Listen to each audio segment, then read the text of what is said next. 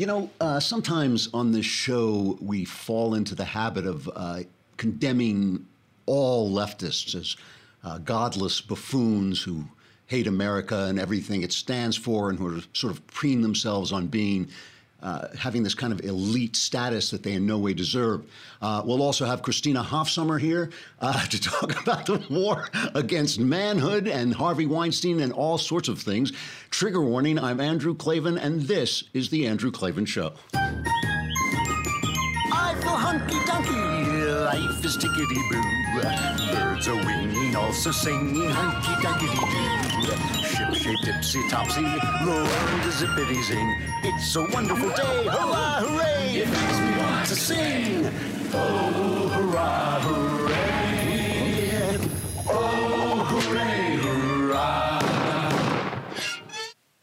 All right, it is Mailbag Eve. It is the, the day before the mailbag. You want to get your questions in if you're a subscriber, if you're paying your lousy 10 bucks a month, or if you've paid 100 bucks for a, a whole year and you're sitting there sipping your leftist tears tumbler, which you get with a year subscription, you can ask questions. And the way you do it is you go on. Let's let me get this right because I'm always afraid I'm gonna. You press the podcast button, Yep. and then press the Andrew Klavan show, Andrew Klavan show. and then there's a little mailbag button. And then there is a mailbag button. You can ask anything you want, personal questions, religious questions. We really get some great questions. And yes, so so go deep, go deep because because the answers are guaranteed 100% correct and will change your life on occasion for the better. But you have to subscribe. So that's the mailbag coming up. I also just want to I have to say this. You know, we've been touting, I've been plugging this thing uh, Another Kingdom, this fantasy suspense story that I've done with Michael Knowles. Knowles, I wrote it, Knowles is performing it. And it's been just getting these great reviews, it's getting great numbers. It's really doing well. And I hope you'll go on iTunes and subscribe and rate it. It helps us. But it finally got a not, it, I mean, it's getting ecstatic reviews. And it's finally got a not ecstatic review. The guy loved the story, loved the story, but he hated Knowles. he says, he says, I do not know what Knowles has on Klavan or the Daily Wire that they keep involving him in projects. There has to be something in the closet to continue to push this no talent hack into every aspect of the Daily Wire sphere. And I, I just wanted to address that. You remember yesterday I was talking about the fact that Knowles inexplicably is engaged this absolutely terrific woman, uh, Elisa, and um, we're trying to get her free. Basically, we're trying to convince him to let her go without you know anybody getting hurt. And so you have to subscribe to uh, you know the uh, to another kingdom, and uh, eventually, if we give him enough love, we may be able to coax him out of the house, and Elisa can then run out the back door. And that's, that's now everything is explained. Yeah, exactly, exactly. Now, if there is one thing that I know about, look at me. You just have to look at me. You know, there's one, you can guess what I know about. It is shaving because I do a lot of shaving every day. I have a lot of real estate that has to be shaved. And even before I came here to work at the Daily Wire, even before they became my sponsor, I was a member of the Daily Dollar Shave Club, do- dollarshaveclub.com. And the reason is they instead of going to the store, first of all, instead of going to the store and getting a disposable razor, which you know, you just have to wait till it runs out, and the way you find that it runs out is blood is streaming down your. I mean, like, and also they lock them away. I guess people must shoplift them because they lock them away. So you just get, you just sign on for the kind of razor you want. They send it to you, and they have all kinds of other products that really make shaving kind of fun. I, I use their butter. They have this uh, clear butter, so you can actually see what you're doing. I started out with the, what they call the humble twin, just two blades. Now I'm using their super duper razor, which is app. It is uh, incredible. I mean, I shaved with it about two hours ago. It is still sha- There's so many blades on it. It is still passing over my head, keeping me keeping me great shape. It's just so much easier. Plus. It's the holidays coming, so it's a great time to give the Dollar Shave Club a try, and you can get your first month of their best razor along with travel size versions of shave butter, body cleanser, and yes, even butt wipes. just, I, I have not tried these for just $5. $5, they send you a kit. It's very cool. They send you a kit, and after that, replacement cartridges ship for just a few bucks a month. It's the DSC starter set, and you can get yours for just $5 exclusively at dollarshaveclub.com slash Klavan. dollarshaveclub.com slash Klavan, and for just five bucks, they will send you their starter kit. And then it just it's so easy to do after this. You don't have to take any trips to the store, and they have all kinds of products. And um, it just shows up. And you can press, if you don't want it for one month, you can just press a button says skip the month. It's really easy. All right. Um, I want to talk about God. I'm going to talk about God. We're going to get, yeah, I know, I know, boo God. Well, that's what we've been hearing for two days, boo God. So, you know, I, I don't actually like the way uh, God is presented. I especially hate the way that God is presented in the arts and stories. Uh, you know, Christian art used to be the greatest art on earth, and now it's kind of anodyne. It's sort of uh, smiley faced. Everything is going to be good because Jesus is here, and then when we die, we float up to heaven on these golden wings. And you wonder why people don't believe this stuff, you know. And it's it's like it's it really is interesting. And I'm not, you know, when I was when I was going through the the struggle to convert, I talk about this in the Great Good Thing, my memoir, about how I went from being a, an agnostic, really an atheist Jew, to being a believing Christian, and it was a struggle, you know. And as I was struggling, one of the things I was afraid of is that I'm a very hard-boiled novelist. The stuff I write, the stories I write, have a very hard edge to them, and I, I kept saying please, Lord, whatever happens, don't turn me into a Christian novelist because I didn't want to end up writing these stories like, you know, God is not dead and the prayer, the war room, and all these stories that make a gazillion dollars. And, and I, I have nothing against them. They represent faith in the same way that romantic comedies represent love. That is, they represent a fantasy of faith, and there's nothing wrong with going to the movies to catch up on your fantasies and all this stuff. But there really is a problem in describing the world in Christian terms because what you're talking about is something invisible, which is faith. And you know, I don't even like C.S. Lewis. C.S. Lewis is one of my favorite writers. I love his philosophy and his uh, Christian writing, but I'm not a big fan of the Lion, the Witch, and the Wardrobe stories, the Narnia stories. And the reason I'm not is because they start out with great premises, great fairy tale premises, and then Aslan, the lion who represents Christ, shows up and everything is solved. And that's kind of the problem with Christian writing is Jesus solves everything. And in our, in our life, of course, we have faith that everything has a broader framework uh, in which we live, and that will, in fact, bring turn everything to the good. But in our life, there's a lot of grief and pain. And one of the things I'm struggling with now as a writer, uh, this happened to Wordsworth. Wordsworth became a Christian and never wrote a good poem again. And people say, well, he, you know, he kind of lost it. But no, he solved the problems he was writing about. And I'm struggling with this in my own writing. I think I've actually found a way forward and another kingdom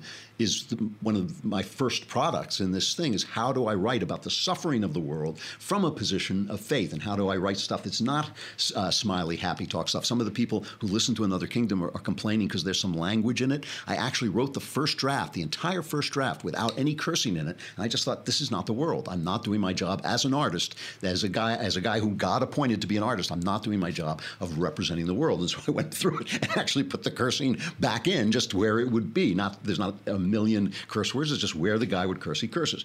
So I, I do not like this uh, this idea of Christianity as being a kind of panacea, and that's what the left is reacting to. So after the tragedy in Texas, people offered thoughts and prayers, and you know they, the left just comes out and it's ugly. They come out and they hate on you for this thoughts and prayers thing. Some of this stuff was really when Paul Ryan had this tweet. This actor Wil Wheaton just called him a filthy name because he was having the prayers. And Wheaton, to his credit, apologized. He said he was speaking in anger. You know, I, I, get that. You know, I was angry too. I understand. So he made a mistake. But still, a lot of this stuff came out. And you know, if you're wondering, well, let's take it. We have a montage of the news selling this meme of like, let's not go to the thoughts and prayers stuff. They were already praying. Thoughts and prayers did not stop an oversight from the justice system, which enabled a guy who attacked his stepson and assaulted his wife from getting a gun. Thoughts and prayers didn't stop a troubled person from buying assault grade weapons that took the lives of 26 people in an instant. Uh, we see a pattern uh, in elected officials saying uh, we need to send our thoughts and prayers to the families, to the victims, uh, but then not proposing any action. And this morning, Congresswoman Pramila Jayapal of Seattle responded they were praying when it happened. They don't need our prayers. They need us to address the gun violence crisis and pass sensible regulation. Thoughts and prayers are not enough. Moments of silence are not enough. Maybe, Mr. Speaker, instead of a moment of silence, the American people could get a moment of action. Now is the time for action. We are past the point of platitudes and prayers. and prayers. Send the people of Texas your thoughts and your prayers. But first, send them money. How about that? Yeah? Send them money. But right now, these thoughts and prayers and sympathies have become a, a, a mask for inaction. Our thoughts and prayers are not even close to enough. Now, the, a lot of people wonder where, where this came from because it's like a talking point. They're all doing it. And I believe it came from a comedy routine by Anthony Jeselnik uh, that was put out on uh, Netflix, I think, in 2015. And Jeselnik does this routine. He's a, I, I really like him. He's a really funny comedian. And his routine is I'm a bad guy. I'm the guy who says all the terrible things. I have no heart. I'm creepy, you know, all this stuff. And he does this routine. That's, that's his uh, his persona as he does this thing. And he did he did this routine, and I think this is where this all started. People will say, Anthony, what's funny about Aurora? What's funny about the Boston Marathon? What's funny about your grandmother's funeral? Nothing. Nothing is funny about those things. That's where I come in. so I see these texts and I'm like, oh no, what happened? But I also think I've got a job to do. This is who I'm making fun of when I make a joke on Twitter the day of a tragedy. The people who see something horrible happen in the world and they run to the internet and they run to their social media, their Facebook, their Twitter, whatever they got, and they all write down the exact same thing. My thoughts and prayers. My thoughts and prayers with the people in Aurora my thoughts and prayers with the families in Boston. Do you know what that's worth? Nothing. So, so the whole routine, the whole show is called Thoughts and Prayers, and I believe that this is where it started because I didn't hear this before. So think about that for a minute. This is the left basically looking at this guy playing a dirtbag. That's his persona, and saying, "Yeah, that's what we want to be like. We want to be like this guy," you know. And they're doing it seriously. But I wouldn't pick on them for it if it weren't inherent in their philosophy. Remember back in the 2012 convention when they tried to put, they had taken, purposely taken God out of the platform. They had taken any mention of God out of the platform. And the mayor of Los Angeles got up and he took a voice vote can we put God back in? And they started booing him because he said, well, the ayes have it. The third time he tried it, he said, the ayes have it. And it was clear he was wrong. The people in the crowd were right. He, you couldn't tell that the ayes had won the day, but the people who were so they were yelling at him because he put God back in basically against the will of the Democratic Party. They booed, they denied God thrice. It seems to me that has happened once before, but I can't remember. Yeah, it sounds familiar, but yeah. So, so you know, this whole idea, well, it didn't save them. It didn't save them. And of course, Christians don't think that it's going to save you. Christians don't think that we can pray and get only good things in the world. We know that there's suffering in the world. Why do we know this? Because God has made us free. He has freed us for freedom. And we know that in a world of freedom, bad things must be allowed. See, this is the whole difference between Christianity, in which we understand that there's evil in the world and it's going to have its say at times, and the left, which thinks it can basically construct a government big enough to snuff evil out. But let's just take this from another point of view for just a moment, because there's a big narrative fail here. The guy who stopped this killer, and I, I haven't even bothered to learn the killer's name because I don't even care what his name is. God knows his name. That's going to be, he's in enough trouble without me knowing it and without me spreading it around. But the, the guy who shot this bad guy, first of all, it was the government that screwed up, right? This guy had been convicted of beating up his, uh, his wife and his child, terribly beating up this toddler, and he had been cashiered out of the Army, the Air Force, and the Air Force forgot somehow, neglected, to put that into the records so that he couldn't get a gun because if it had been in the records, it would have shown up on his his security check and they wouldn't have given him the gun. So the government basically made a mistake because the government is not very competent. It's never very competent. And so that's that's the first thing. So more laws are not going to help if the government can't do its job anyway. The laws were in place. They're also attacking the NRA, but the guy who shot the bad guy, Stephen Willeford, the plumber who lived right around the corner from the church, he was an NRA instructor and of course a gun owner. And he uh, Steve Crowder did a great our pal Steve Crowder did a great interview with him yesterday and he talked about where his power came from as he confronted this guy. And by the way, you will notice he's got a kind of white Santa Claus beard on. And the reason he's got this, he's grown, he's a real beard. and the reason he's got that beard on is because every year he and the guys from this Baptist church that was assaulted, they get on their motorcycles and they deliver gifts to uh, kids who don't have anything. And so he grows a big white beard so he'll look a little bit more like Santa Claus. So that's who this guy is. So here his his description uh, to Crowder of his confrontation with this guy. This is cut number one. My daughter said that it had an AR 15, but when I saw him, he had a handgun. Okay. And he had a tactical helmet on, like like a SWAT team would use, with a with a black visor.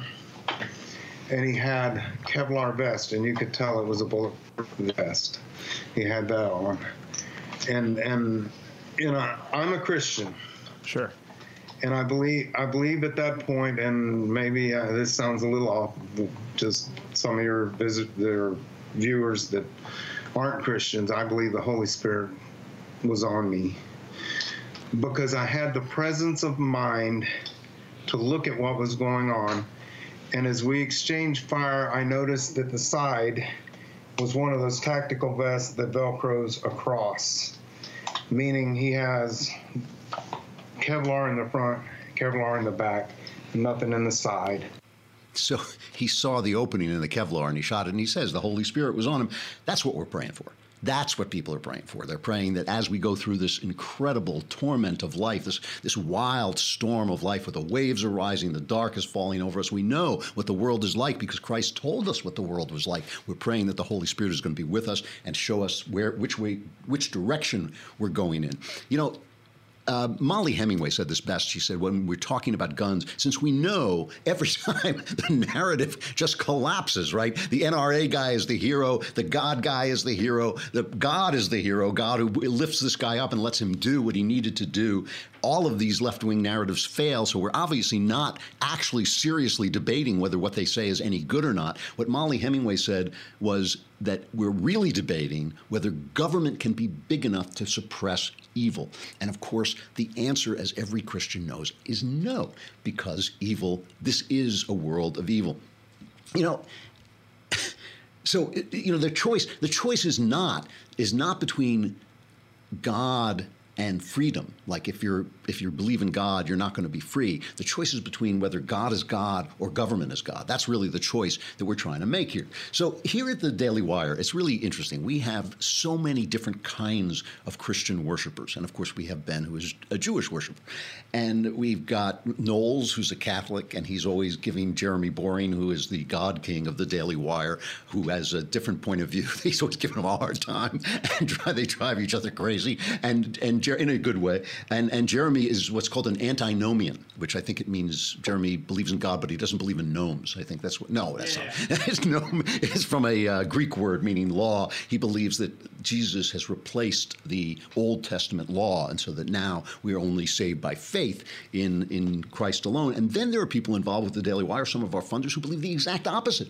who believe that uh, Jesus uh, grafts us on to the branch of uh, to the tree of Judaism so that we still have to obey the laws as they're outlined in the Old Testament. And so we have all kinds of different people. And I'm kind of like this little, this little guy on the side because I come because it took me 50 years of agnosticism to come to Christ, because I would start out from a totally different place without the language and the traditions and all this stuff. Um, I don't care. I don't care whether the transubstantiation, uh, people have burned each other over the question of whether bread and wine actually becomes the substance of Christ, changes its substance to become the body and blood of Christ, or whether it's just symbolic. I'm an artist, so those two things are exactly the same to me. That when something becomes a living symbol, that is its substance changing. If you're a, a, an artist, that's, that's what that means to me. And, and of course, it, it, doesn't matter to me whether you follow the Catholic Church. I, be, I, believe in what's called the Nicene Creed, which is the statement basically that comes out of the Catholic Church, what we believe in, in the Father, the Son, the Holy Spirit. We believe that Jesus was killed for us and w- w- uh, resurrected and will come back to judge the living and the dead, and all these things. I, I can say that uh, that creed without any kind of uh, problem whatsoever. But I don't. I'm. I'm not going to fight over the traditions of any one church because what I believe in is the events that started this. I don't even take the Bible as, you know, the Bible, some people worship the Bible as the words themselves. I don't think of it that way at all. I believe that the Bible is a report of something that actually happened, a cosmological, supernatural event that changes everything the birth, death, preaching, and resurrection of Jesus Christ. I'm going to talk about that in a minute, but we got to uh, we're going to have to break. So first, let me talk about Tracker. That's what I should talk about. I was a little bit off there in the heavens. I had to come back to Earth for just a minute so we can keep the lights on. I hope you guys will visit our sponsors because they do keep our lights on. This is Tracker, T R A C K R. There is no E in Tracker, but Tracker is this. It's amazing. I am like totally absent-minded. I forget. I lose everything. If there is a zombie apocalypse, I'm going to be the guy who's going like, I have to get my, you know, my buzz saw. Oh, I forgot. Where did I where where did I put my like? I'd be a zombie in ten minutes. You know, like I would never be able to find this. But with Tracker, it's the size of a dime, maybe between a dime and a nickel. It's this little device. You put it on your stuff, and it will locate your stuff. So you get a, an app on your phone, and you press the app, and it will turn on the tracker so that it makes a noise. You say, Where are my keys? Press the button, you find the keys. Where's my glasses? Press the button, you find your glasses. And if you lose your phone, you press the tracker and the phone starts making a noise so you can find your phone. It really is, a, a, for people like me, it is absolutely great. I've used it any number of times. I've used it an embarrassing number of times, both to find my phone and also to find my keys, which kept falling out of my pocket. They fall out of my pocket because I pull out my phone and the keys fall out and all that. Yeah, so I'm just using it all the time. If you go now to thetracker.com slash Klavan, you will get 20% off any order. That's thetracker, T-R-A-C-K-R dot com slash Klavan. You get 20% off any order. Thetracker.com slash Klavan for 20% off thetracker.com slash Klavan. And if you lose that money that you saved, you can find it with your tracker. All right, we've got to say goodbye to uh, YouTube and Facebook, but you want to subscribe not just because the mailbag is tomorrow, though that is a really good reason to subscribe. Uh, you also want to subscribe because the conversation is coming up, and this time the conversation is with Michael Knowles, and you can ask him what does he have on us. He'll see if he'll confess to what he has on us that makes us give him all these great jobs, like the Michael Knowles show and another. I mean, we just keep giving him jobs. He's, it's got to be something. This inexplicable. This is on Tuesday, November fourteenth at 5 p.m. Eastern, 2 p.m. Pacific. It's Michael Knowles answering all your questions. It streams live on the Daily Wire website, Facebook page, and YouTube channel, and it'll be free. Everyone can watch this but only subscribers can ask the questions. So subscribe today to ask Michael questions and watch him stare into space as he tries to come up with some kind of answer. Join the conversation, just a lousy 10 bucks a month or 100 bucks for the whole year. Plus, you get leftist tears, which fills up. This fills up every time Knowles speaks. All right, come on over to thedailywire.com. You can listen to the rest of the show.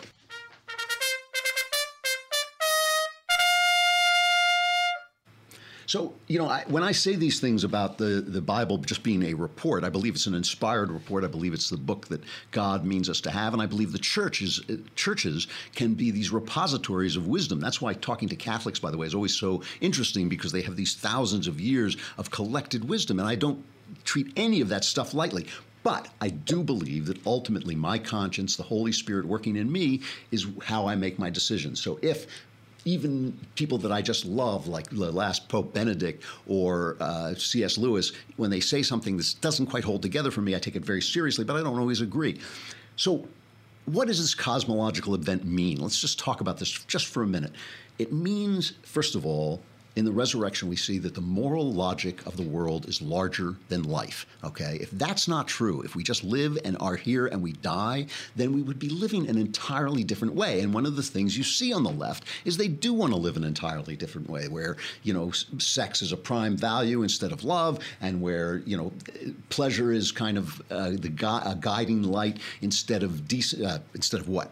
Moral goodness where you don't have any kind of you're not trying to discern the wisdom of god. You're just trying to find out what feels right who we are as, as barack obama said. That's not who we are. Who cares and what i keep saying is who cares what we are who we are? What do we believe? What are we following? So that's one thing. We believe that the moral value the moral logic of life is bigger than life and there are things that happen in life that are evil that will be turned to good over time if we follow god.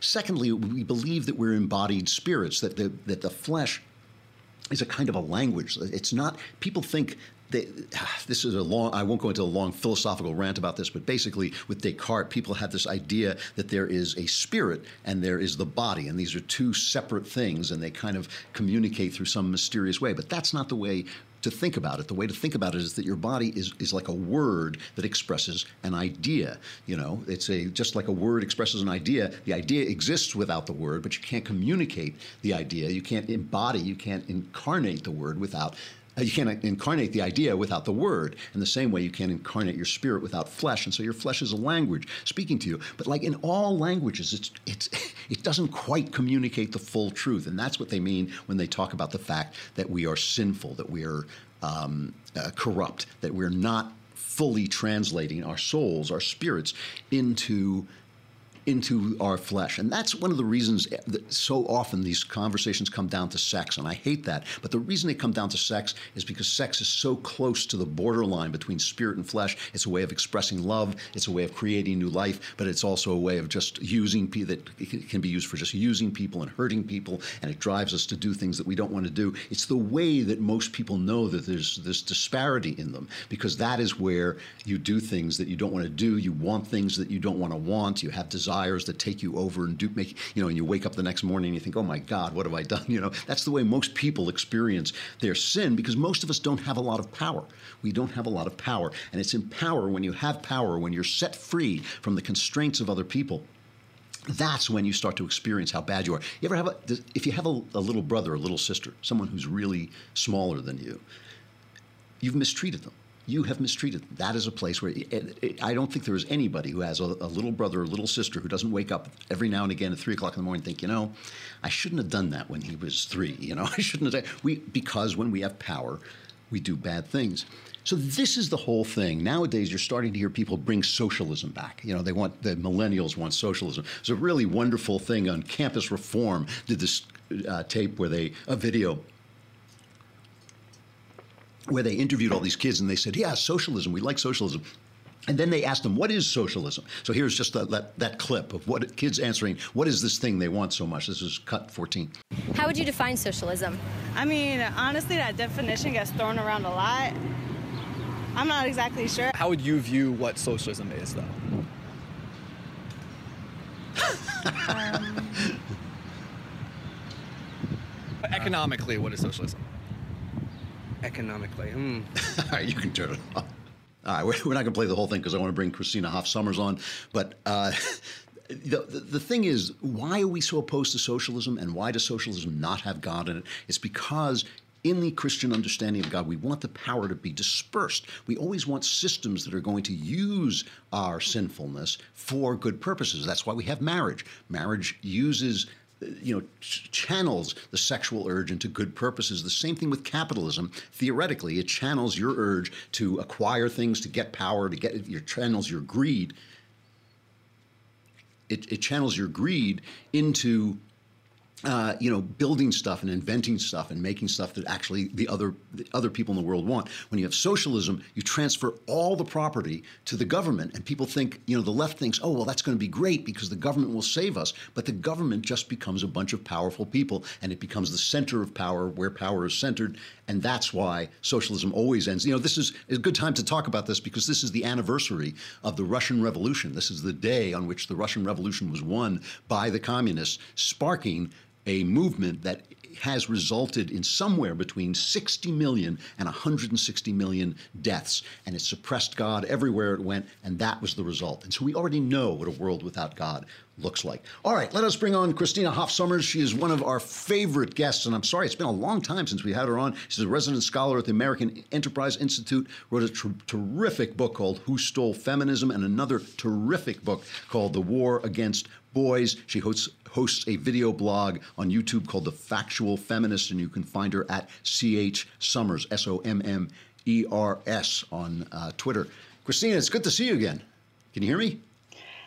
Yes, how are you? All right. I'm sorry, it's been so long since I've seen you. We've had so much has happened here. I've neglected to bring you on, but I always, uh, there, I always think that you're somebody I want to be asking questions of because your factual feminism is really a, a welcome. Uh, a welcome perspective. Let's put it that way.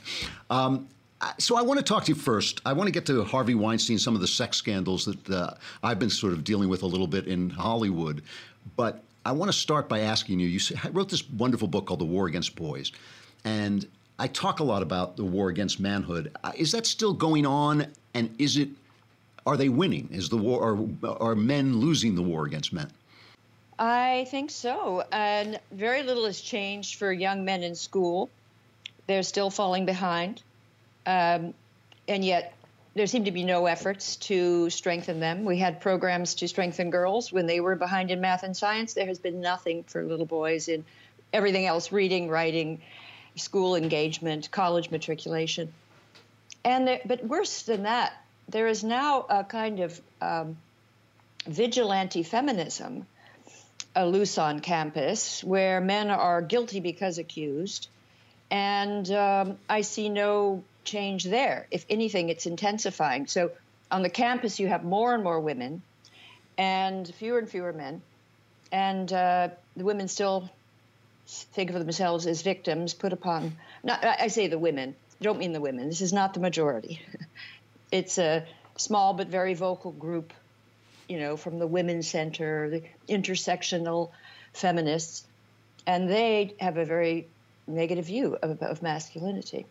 Do, do you see, aside from the uh, obvious, um, you know, I, the obvious points of, of men getting fewer places in college, uh, being tormented by these kangaroo courts over sexual harassment, right.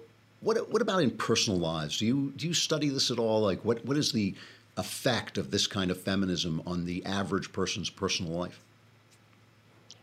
I, I think so many young men must be confused.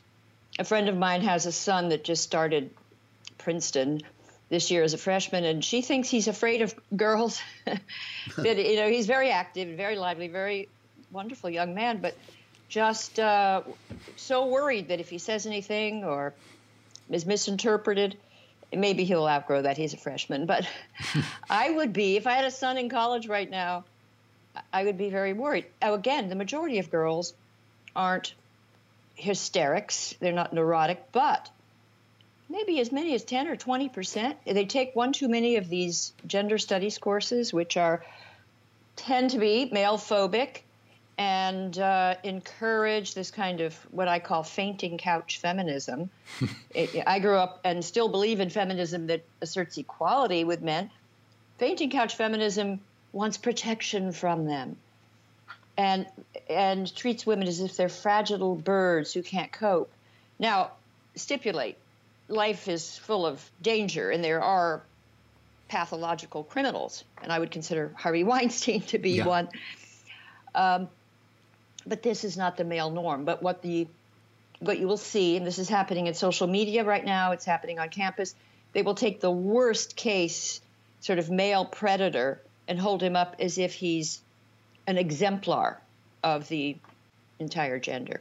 Well, that, that's kind of what is happening out here right now. I mean, it is you know the it's funny i was talking to someone i work with in the in the film business uh, yesterday and he was telling me that the they're having daily meetings now as as predators are caught and people who have harassed women for years are caught and fired uh, for instance, if an agent gets fired, then all his clients are now free. So they're trying to find out who's going to go next, so they can scoop up all his clients. I mean, that, that's well, it, you know, it begins to sound a lot like McCarthyism. It's a kind of sexual McCarthyism. Yeah. Now there were communists in the State Department. There were communists uh, who were on the payroll of, uh, you know, the Communist Party in Moscow.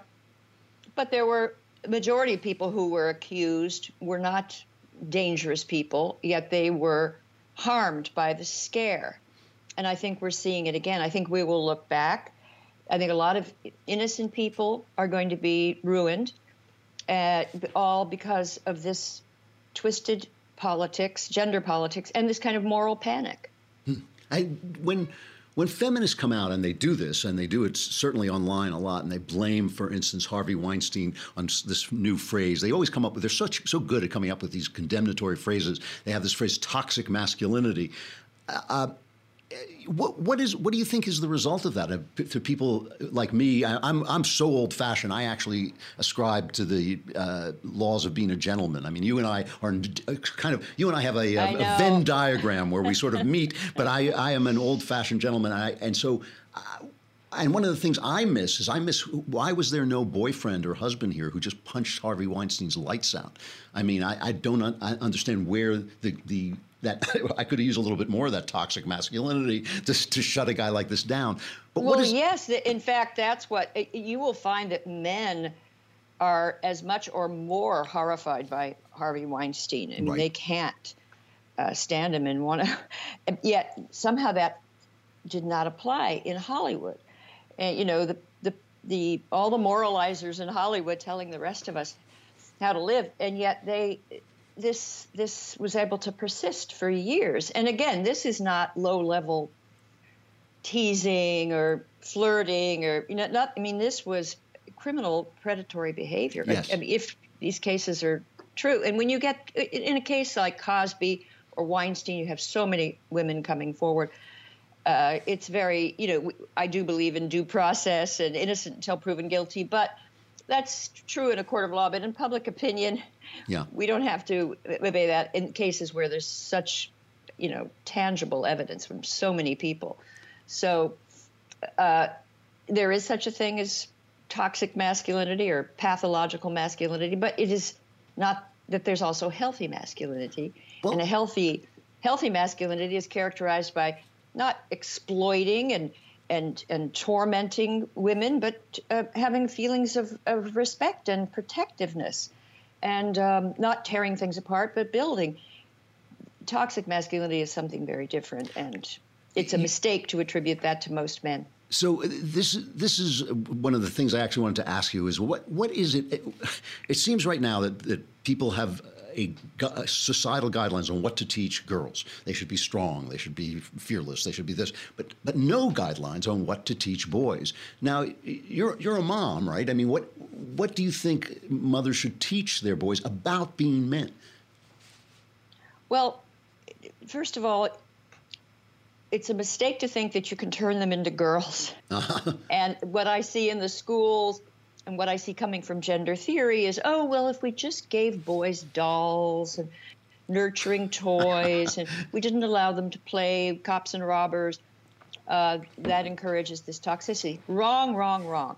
There is a way to raise a boy which is respectful of his young masculine nature, which is to teach him to be a gentleman, to teach him to be a good sport, to teach you have to open up a boy's heart and but you can't do that it's not quite the same uh, with a girl with a girl that both children uh, male and female need character education moral education you know good examples.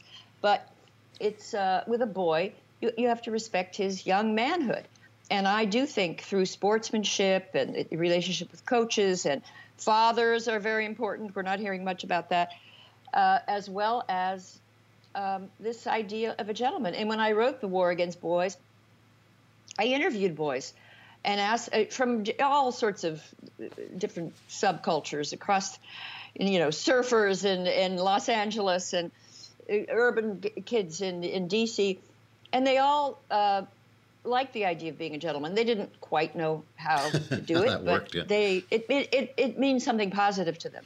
I think that we could work with that. So, and bo- both my boys are gentlemen. Yeah. Not that they're, you know, perfect, but they are kind and considerate and respectful of women. And I, here's here is a philosophical question that I want to ask you because it's it's kind of bothering me. Recently, I read a novel called Submission, which is I think the masterpiece of a very fine French novelist whose name I can't pronounce, but it's something like Michel Houellebecq. Uh, and it, yeah, I'm afraid of that book. Is it good? I, I thought it was terrific. I thought it was uh, terrific and memorable Oh, and right, deeply I'll read it. disturbing. Yeah, and it's about uh, the the Islamic takeover of France. And one of, one of the points he makes in the book is that Islam offers patriarchy, and patriarchy works. And it made me. It, it made me think back on the famous book from the 80s uh, called The Closing of the American Mind, in which the Mhm. author says, Allan yeah, Allan Bloom says uh, that that patriarchy essentially he doesn't use that term, but he says the patriarchy we, we is not fair, but it worked, and we may wish there was something to replace it, but there may not be. He doesn't say there isn't, but he says there may not be, and that kind of is what submission puts forward. That that when Islam comes in.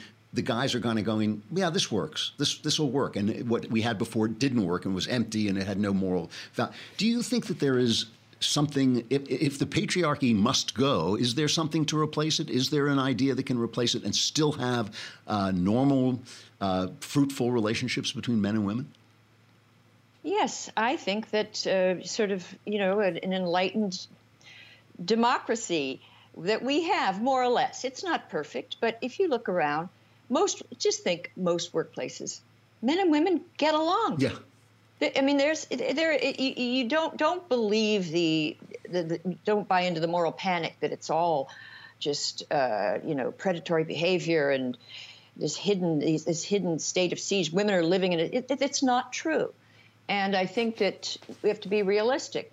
we may, you know, in the, Hollywood obviously needs to do something, and they need a, you know, an HR department for the whole industry. uh, but uh, it, in overall, rather quickly, men and women were, you know, found one another in the workplace, and now most workplaces are, uh, you know, co-ed, and uh, in colleges and so forth, and it works. Mm-hmm. And I, I think too, our our we're, I mean, do people? I, I listen to some of these the feminists who I think are quite hysterical. I mean, do they want us to start wearing burqas or to have separate lives from men because they're so dangerous? And and well, no, they say we just have to, you know, what what put them in workshops or, again, change little boys to from their nature. It's that's not going to happen. But we do have a time honored method that works, which is, as I said, sort of raising considerate children and raise young men to be gentlemen. And of course, it helps if the if young women are, dare I say it, ladies. yeah. and um, and and you know what? They where I where I I visit colleges all the time. There are crazy kids protesting, but the kids that invite me that I go out to dinner with, I still see well behaved young people getting along and yes. working together. I, I, see that a lot too, and I do hear you know women uh, saying, "Yes, I have been harassed by jerks, but so many men have also mentored me and brought me forward and have treated me That's with respect." That's the point. Yeah. That's the main point. We can all. We've all known troglodytes. We can name them, but right. I, when I, in my lectures, I tell when women start complaining about, "Oh, this man did that," I said, "Okay, I know there are bad char- characters out there, but how many men did the opposite? How many men supported you? Hmm. How many men were, you know, encouraging to you and helpful to you and friends to you? And I, I, the vast majority of women, it would be most of the men they know. Yeah. So we've got to keep, uh, you know, common sense at the center of this discussion. But social media doesn't help. no, it doesn't. You know? It's kind of it's kind of like the matrix of uh, stupidity. It's true. Christina Hoff Sommers, thank you very much for coming on. The Factual Feminist. Find her at C H S O M M E R S on Twitter. Is there anywhere else people should look for you? Uh, the Factual Feminist on YouTube. On YouTube. That's a YouTube It's- channel. Okay. Yeah, and uh, C.H. Sommers. All right. Well, I hope it, I hope it won't be too so long before I see you again. It's always a pleasure talking to you. Lovely talking to you. Bye bye bye. All right, that leads us uh, naturally into sexual follies, right?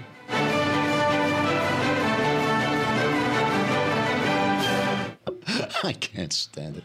All right, so so my daughter Faith Moore, did I did I send in the uh, the the thing about the woman who married herself? Do I have did we s- did I give you that? Uh, Oh no. Okay. All right. Well, then I'll just go to the.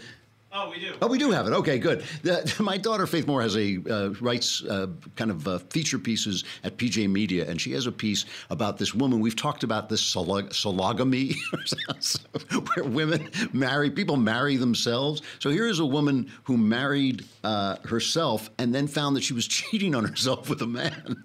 So here here's her description of that experience. So I think that is the main point of confusion is that self-marriage is about self-love and it's saying that self-compassion and self-care is as important as romantic love.